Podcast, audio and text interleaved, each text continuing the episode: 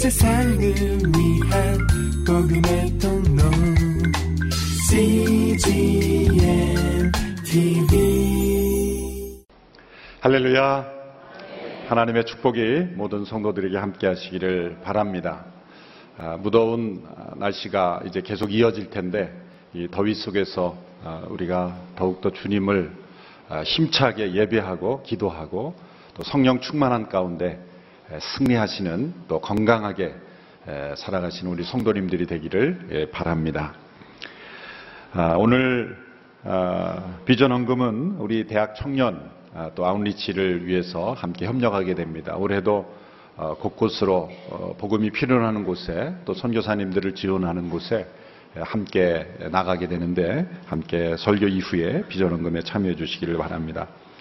올해 선교부 중심으로 진행되는 어, 아웃리치는 우리 한반도를 축복하는 블레싱 한반도 집회로 가집니다. 아, 작년에 블레싱 사하라 우리 아프리카 지역으로 흩어져서 복음을 전했는데 이 한반도를 우리가 축복하면서 또 북한 땅이 열리기를 변화되기를 또 악한 모든 아, 세력들이 예, 쓰러지기를 우리가 기도하는 그러한 아, 기도의 시간, 축복의 시간을 갖기를 원합니다. 그래서 전체 타이틀은 블레싱 한반도라는 이름으로 어, 저희가 군부대도 방문하고 또 통일 전망대도 방문하고 또 평화 행진도 하고 그리고 이 핵심적인 집회가 7월 4일 저녁에 저희가 임진각 평화공원에서 어, 함께 모여서 어, 기도 집회를 가지고자 합니다. 7월 어, 4일 저녁입니다. 그래서 기억하기 쉽게 7월 4일 7시 40분 이렇게 기억을 하셔서 공동체별로 종강 예배도 함께 다 모여서 드릴 예정입니다. 기억해 주시고요. 7월 4일 그러면 또 7사 남북 공동명이 기억나시죠? 또 미국은 또 독립 뭐 기념일이더라고요. 사실 그래서 한 것은 아니고 날짜를 그날밖에 허락을 안 해주셔가지고 어, 저희가 그 장소를 빌리게 됐는데 또 그런 의미 있는 아, 저녁에 저희가 함께 모여서 아, 그때는 우리 모든 성도들이 임진각에 함께 모여서 어, 함께 주님을 예비하면서 또 이 한반도를 하나님께 올려드리는 그런 복된 시간이 될 수 있게 되기를 바랍니다. 그래서 미리미리 여러분 스케줄 조절하셔서 함께 참여할 수 있게 되기를 바랍니다. 또 오늘이 남성 성교 합창단이 6회 정기 공연을 어, 돌아오는 화요일 저녁 양재 우리 사랑홀에서 양재 온누리교회에서 어, 공연을 하게 됩니다. 어, 의미 있는 공연입니다. 왜냐하면 CGN TV를 또 협력하고 또 후원하기 때문에 그렇고요. 또 우리 김희석 성가사님도 나오시고 또 2부 어, 찬양사역팀 지휘하셨던 조익형 상가님 부천 시립 교향악단 지휘자시죠. 그 지휘하시는 아름다운 찬양을 통해서 많은 어, 축복을 받을 수 있도록 꼭 참석을 해주시기를 바랍니다. 기도하겠습니다. 하나님 아버지, 오늘도 하나님을 예배하는 가운데 하늘의 신령한 은혜와 축복을 확인하고 누릴 수 있게 하신 것을 감사합니다. 오늘도 에베소서에 기록된 말씀을 통해서 우리에게 주시는 하나님의 음성을 듣고 확인하고 기뻐하며 순종하게 되기를 원합니다. 우리 모두에게 주의 말씀을 들을 수 있는 귀를 열어주시고 마음을 열어 주시옵소서 예수님의 이름으로 기도하옵나이다. 아멘. 하나님께서는 우리 모두를 사랑하시되 있는 그대로 사랑하십니다. 그러나 우리를 결코 있는 그대로 내버려 두시지 않습니다. 하나님 우리가 변화되기를 원하시고 그리고 우리가 그리스도 와 같이 예수 그리스도에까지 이르도록 변화되기를 원하십니다. 그것은 마치 부모가 자녀를 사랑하되 자녀가 때로 어려서 실수하고 부족하더라도 있는 그대로 사랑하지만 결코 자녀가 그러한 상태에 머무르고 있지를 있는 것을 원치 않는 것과 마찬가지로 그 자녀가 변화돼서 더 성숙하고 더 성숙한 자녀가 되기를 원하는 부모님의 마음처럼 하나님은 우리가 어떠한 실수와 잘못과 형편에 있든지 간에 있는 그대로 사랑하시지만 절대로 그 자리에, 그 자리에 머물러 있기를 원치 않습니다. 로마서 8장 29절의 말씀에 하나님께서 미리 아신 자들을 그 아들을 본받게 하시려고 미리 정하셨다. 그리고 미리 정하신 자를 의롭게 하시고 의롭게 하신 자를 영어롭게 하셨다는 거예요. 하나님은 우리가 그 아들의 형상을 본받기를 원하십니다. 요한일서 2장 6절의 말씀에 보면 하나님 안에서 행하는 자들은 바로 예수 그리스도께서 행하신 것처럼 그렇게 행해야 한다고 말씀하고 있습니다. 하나님은 우리 안에서 예수님의 모습을 보기를 원하십니다. 그런데 하나님만 원하시는 것이 아닙니다. 세상도 보기를 원합니다. 우리의 입술 속에 늘 우리는 예수님을 말합니다. 예수님을 노래하고 예수님을 찬양하고 예수님을 증거합니다. 우리의 입에 늘 예수님이 붙어 있습니다. 세상은 보기를 원하는 겁니다. 말로만 아니라 좀 당신들의 삶 속에서 예수님을 보기를 원한다. 여러분 그리스도인이라는 단어가 처음 시작된 것은 사도행전에 안디옥에서 일어난 일입니다. 하는 모습을 보니 꼭 예수님 닮은 모습을 보고 세상 사람들이 안디옥에 있는 이방인들이 너희는 꼭 예수 같은 사람들이다라는 말을 비꼬면서 그리스도인이라 이렇게 칭함을 받았죠. 예수님 믿는 사람들이 붙인 이름이 아니라 우리는 그리스도인이다 선포한 것이 아니라 세상 사람들이 보면서 아, 당신은 그리스도인이다 이렇게 호칭했던 말이죠. 인도의 어느 어, 교육학자가 이 사람은 힌두교 교도입니다. 강의를 하는 중에 그 자리에 모인 사람들이 이렇게 말했다고 합니다. 혹시 여러분들 가운데 그리스도인들이 있을지 모르겠습니다. 여러분들에게 저는 도전합니다. 만일 당신들이 정말 예수님처럼 된다면 내일부로 인도는 여러분들 앞에 무릎을 꿇을 것입니다. 힌두교도가 한 말입니다. 이 세상은 우리의 말을 듣는 데는 어쩌면 지쳤는지도 모릅니다. 이제는 너희들이 말로 말하는 그 예수님을 너희들의 삶 속에서 보기를 원한다. 어쩌면 오늘날 세상 앞에서의 우리 그리스도인들의 평가는 오히려 그렇게 살 바에는 그리스도인이라 칭하지 말라라고 우리에게 그렇게 도전하는 것 같습니다. 오늘 이 시대 복음 전파의 가장 큰 장애물은 어쩌면 우리 자신, 우리가 말한 바와 우리가 전하는 바와 우리가 사는 바가 너무나 다르기 때문에 그 간격이 그것이 장벽이 되어서 예수님이 이 세상 속에 나타나고 있지 않은가 생각합니다. 하나님께서는 우리가 예수님을 닮기를 원합니다. 그런데 우리가 생각할 때 이것은 너무나 어려운 일이고 불가능한 일이다라는 생각을 할지도 모릅니다. 그래서 앤드류 머레이 목사님은 이 문제를 해결하기 위해서 우리가 예수님과 세, 개, 세 가지의 중요한 관계를 맺어야 된다고 말씀하고 있습니다. 첫 번째 예수님은 우리에게 보증이 되십니다. 십자가에 우리를 대신 죽으시고 부활하심으로 우리가 하나님의 자녀 되고 용서받았다는 것을 보증하시는 분이십니다. 두 번째, 예수는 우리의 모범이 되시는 분이라는 거예요. 사도 바울은 고린도전서 11장에서 내가 그리스도를 본받는 자가 된 것처럼 너희는 나를 본받으라. 그렇게 말씀하셨어요. 베드로전서 2장 21절에도 보면 그리스도께서 여러분을 위해 고난을 당하시고 여러분을 위해 본을 보여주셨다. 본을 남겨주심으로 그분의 발자취를 따르게 하셨다. 분명히 예수님은 우리를 대신하여 죽으시고 우리의 구원의 보증이 되실 뿐만 아니라 우리가 따라가야 될 모범, 우리의 본이 되어주시고 우리는 그 발자취를 따라가야 한다는 거죠. 문제는 이 두 사이에 갭이 있다는 거예요. 큰 간격이 있다는 거예요.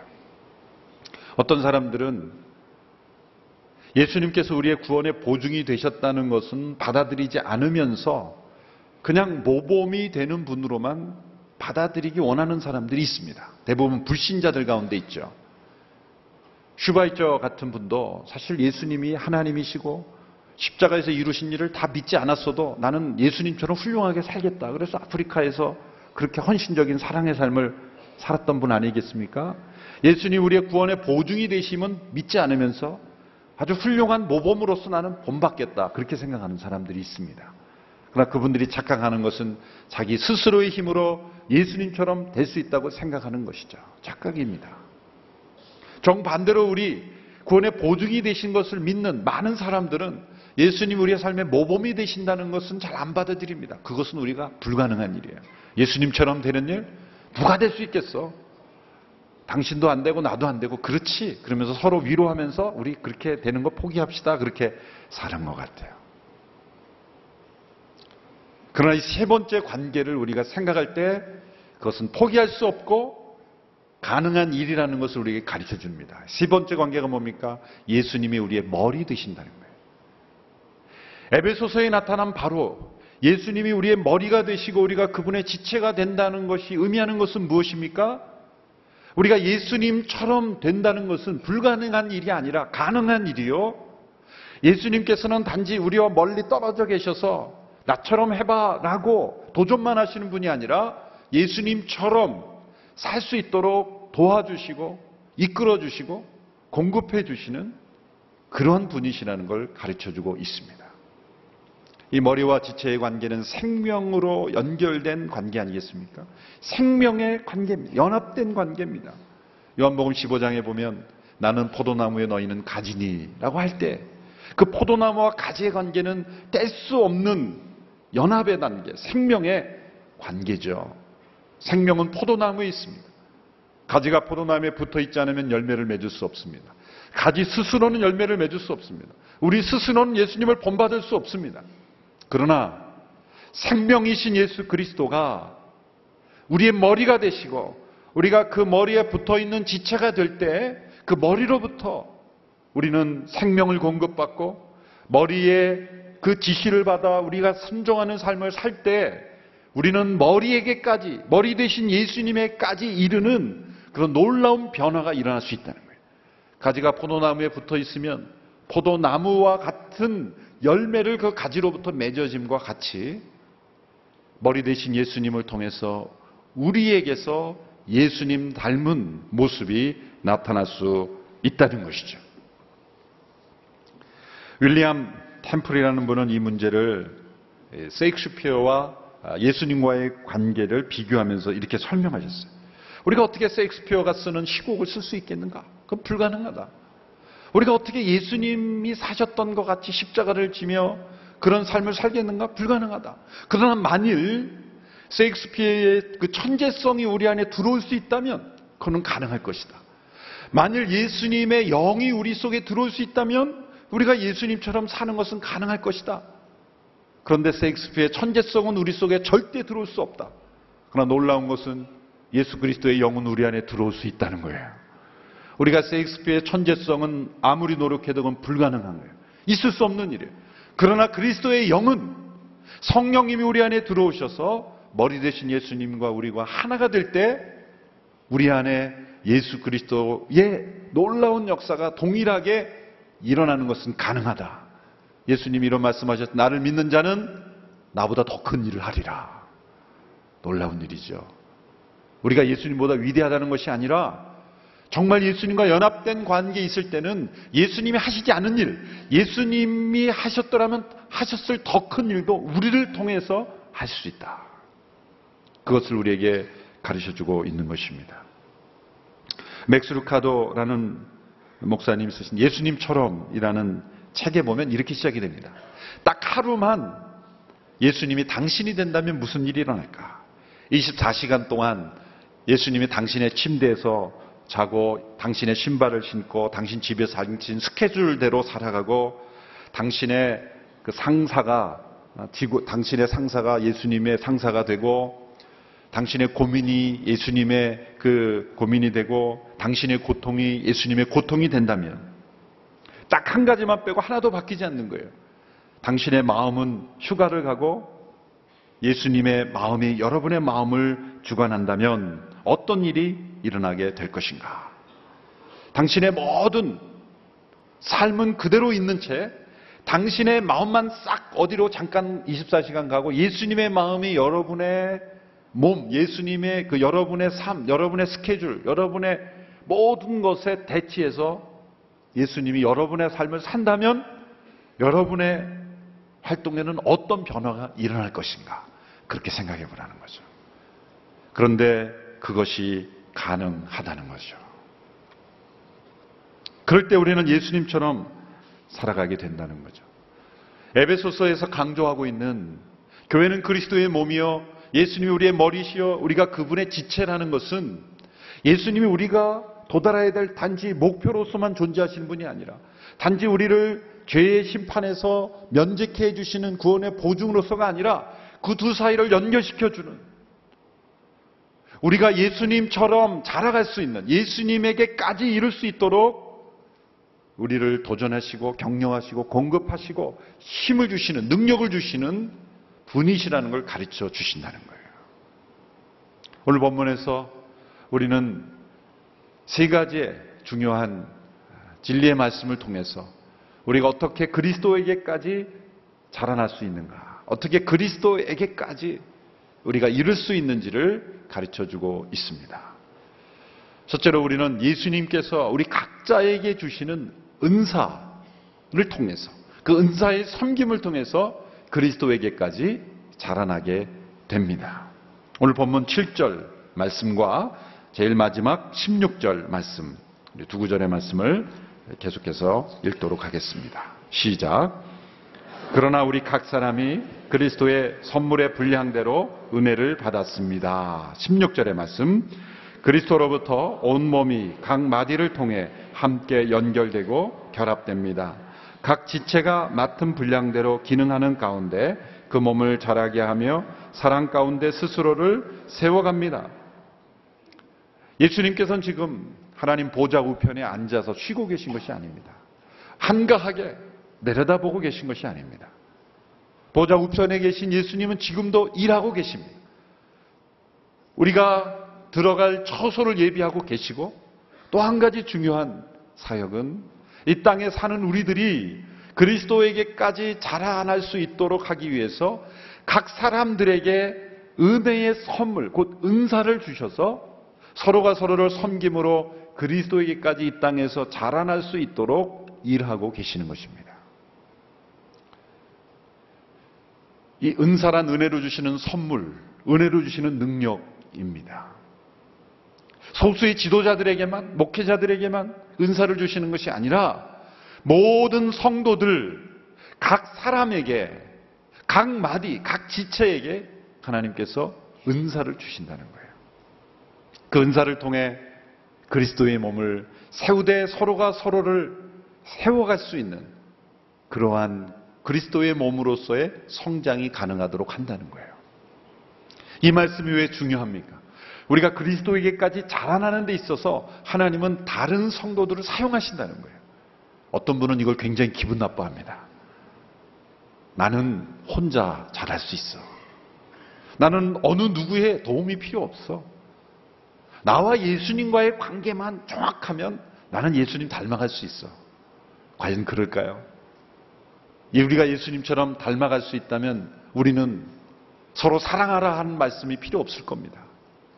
성경에 서로라는 단어가 얼마나 많이 나옵니까? 서로 용납하라, 서로 사랑하라, 서로 받으라, 서로 섬기라, 서로 이해하라, 서로 하나 되라. 왜 이 서로라는 단어가 그렇게 많이 들어갈까요? 우리가 정말 예수님에게까지 자라나기 위해서는 그 누군가가 우리가 필요해요. 때로는 우리를 격려하고 위로하고 사랑하는 사람도 필요하지만 더 필요한 사람이 있습니다. 누굽니까? 원수가 필요해요, 원수가. 원수 같은 사람이 있을 때 우리는 예수님처럼 닮아갔다는 것을 증명할 수 있죠. 물론 원수 되는 게 은사라는 뜻은 아닙니다. 어느 교회를 나기, 나가기 싫어하는 남자 성, 그 분이 계셨는데 그 여자 집사님이 그렇게 남편을 끌고 억지로 교회를 나가는 거예요.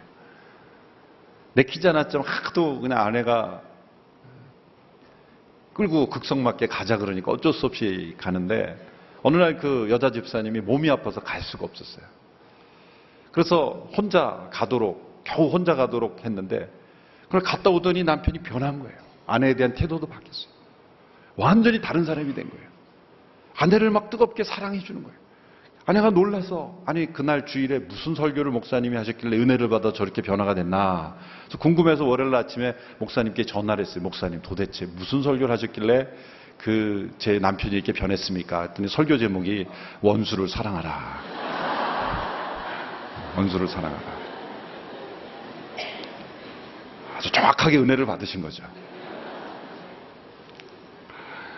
정말 우리 예수님에 이르기까지 그리스도에게까지 자라나는 데 있어서 우리는 서로가 필요하다는 거예요.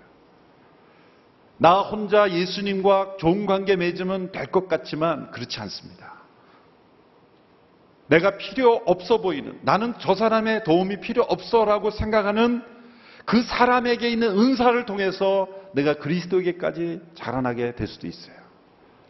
우리 모두가 서로가 서로를 자라나게 하는데 하나님이 은사를 주셨다는 거예요. 각 사람에게 다 주셨다는 것. 그것이 중요합니다. 각 사람에게 다 주셨다. 모든 성도들에게는 적어도 한 가지 이상의 영적 은사를 주셨다는 거예요. 이 은사가 왜 확인되지 않습니까? 은사의 목적이 섬김이기 때문입니다.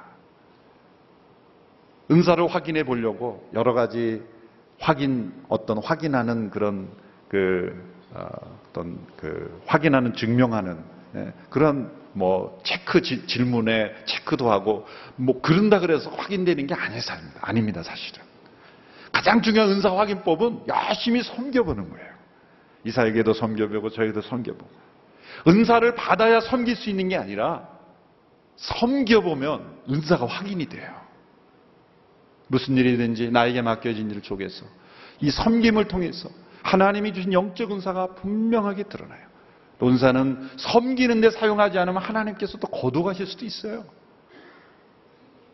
은사의 목적은 나를 유익하게 하는 것이 아니요. 내가 지배자가 되고 군림하는 자가 되고 아니고 나의 나라와 영광을 만드는 것이 아니라 주님의 몸을 세워가고 다른 성도들을 그리스도 안에서 자라가게 하고 그리스도에게까지 이르게 하고 그 목적이기 때문에 다른 사람의 은사를 통해서 내가 자라나고 나의 은사를 통해 다른 사람이 자라나고 이렇게 각자가 서로 서로의 은사를 통해서 그리스도에게까지 자라나도록 만드는 것.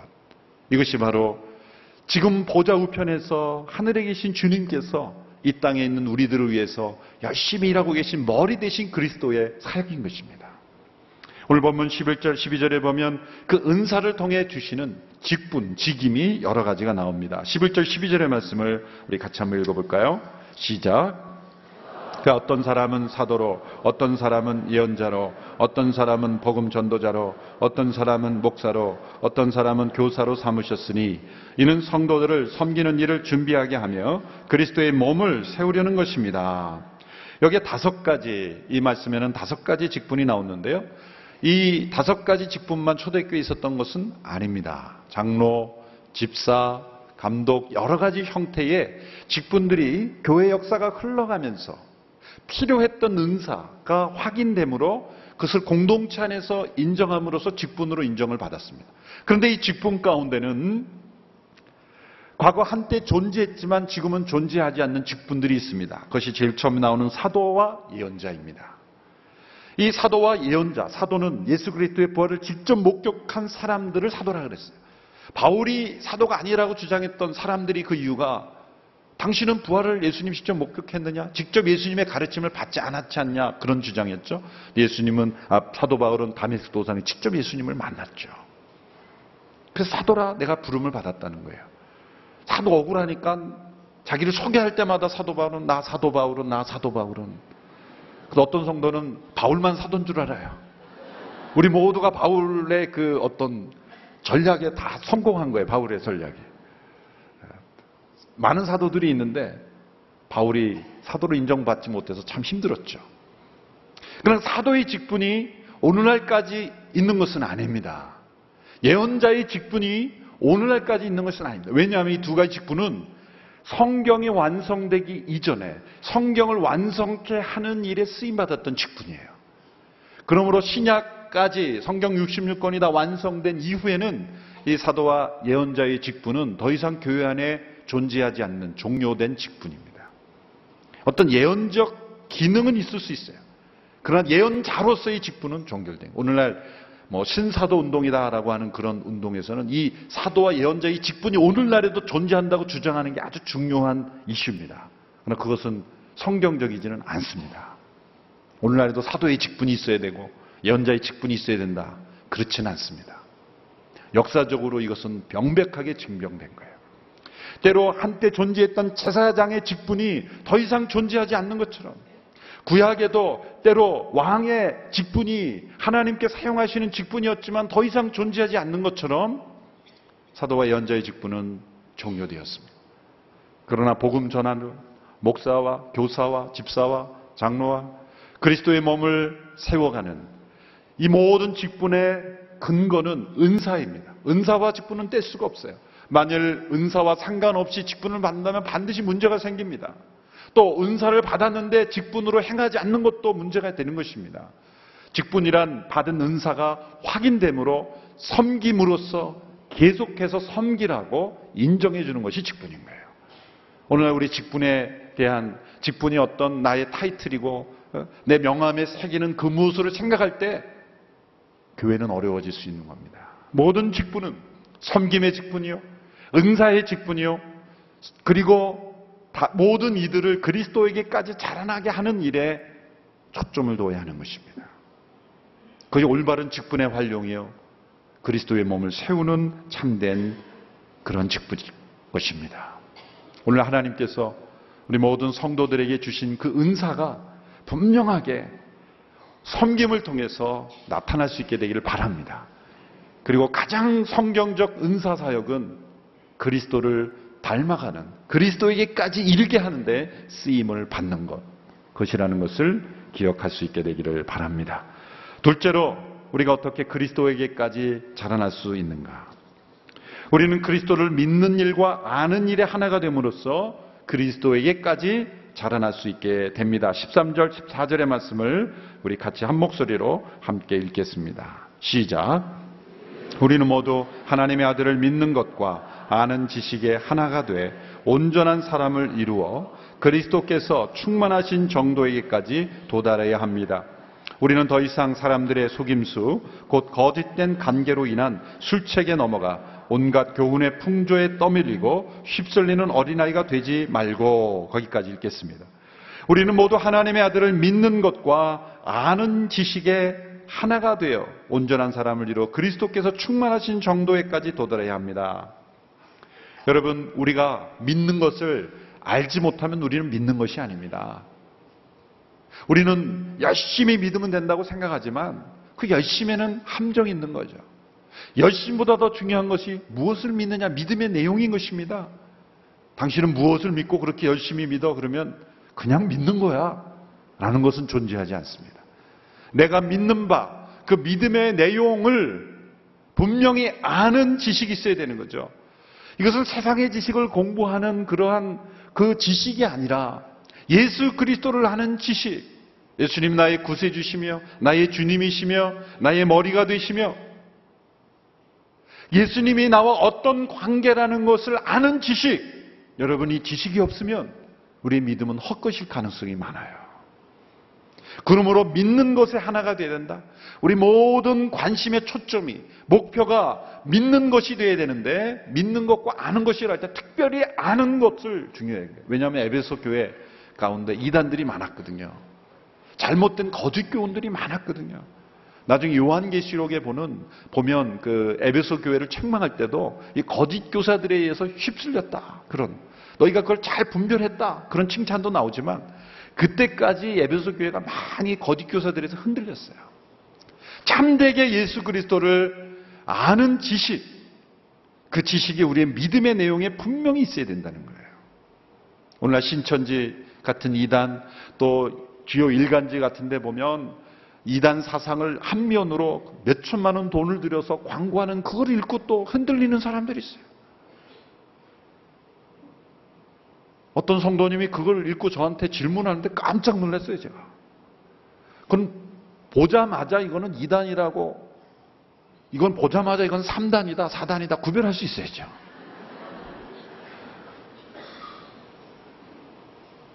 예수 그리스도를 아는 참된 지식. 여러분 그것이 우리의 믿음의 내용에 굳게 있어야 돼요. 왜 우리가 순모임 뭡니까? 예수 그리스도를 아는 지식의 하나가 되기 위해서 모이는 거예요. 그렇지 않으면 어린아이의 신앙이 된다는 거예요. 어린아이의 신앙은 흔들리는 신앙이에요. 이 세상의 교훈의 풍조에 흔들리는 거예요. 누가 동성애는 단지 생물학적인 이상일 뿐이다 라고 인정할 수밖에 없다 그러면 흔들리는 거예요. 예수 그리스도를 아는 그 지식에 자라나지 않으면 예수님에게까지 자라날 수 없다는 거예요.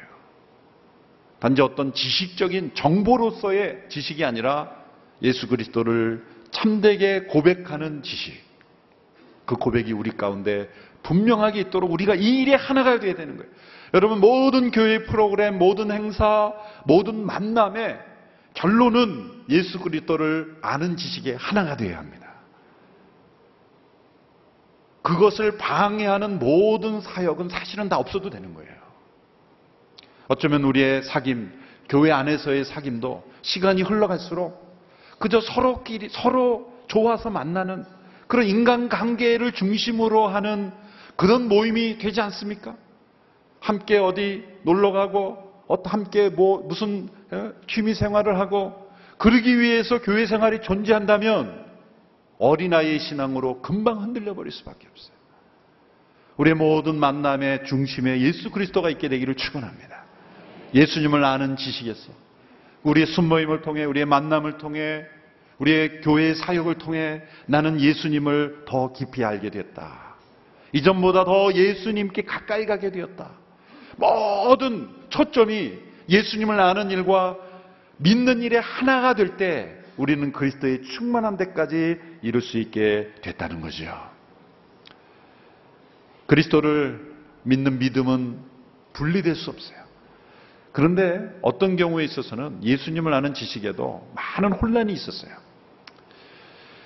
초대기 역사를 보면 예수님이 참 하나님이시고 정말 참 사람이라는 걸 고백하기까지 거의 500년가량의 시간이 필요했어요. 어떤 사람들은 예수님은 참 하나님이시지만 사람일 수는 없다. 그렇게 믿었어요.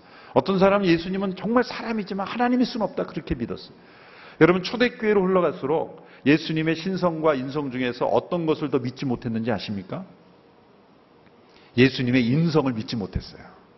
예수님이 사람이시라는 걸 인정하지 못했어요. 오늘날에는 정반대죠. 오늘날에는 예수님이 하나님이시라는 걸 인정하지 않죠. 그냥 훌륭한 분이었다 그렇게 말하죠. 왜 그럴까요? 예수님 당시로 올라갈수록 실제 그 기적을 체험하고 실제 예수님의 신성을 본 사람들이 살아있고 그 사람들의 증언이 있기 때문에 그러한 기적과 놀라운 일을 이룬 분이 어떻게 사람일 수 있느냐. 초대교회에 팽배했던 잘못된 믿음이죠. 오늘날에는 예수님을 하나님으로 인정하지 않는 잘못된 사상 속에 우리가 있어요. 교회 안에도 들어와 있어요. 예수님은 그냥 훌륭한 분이야. 그렇기 때문에 타종교하고도 우리 얼마나 얼마든지 하나 될 수가 있고 그런 잘못된 믿음이 교회를 흔들고 있어요.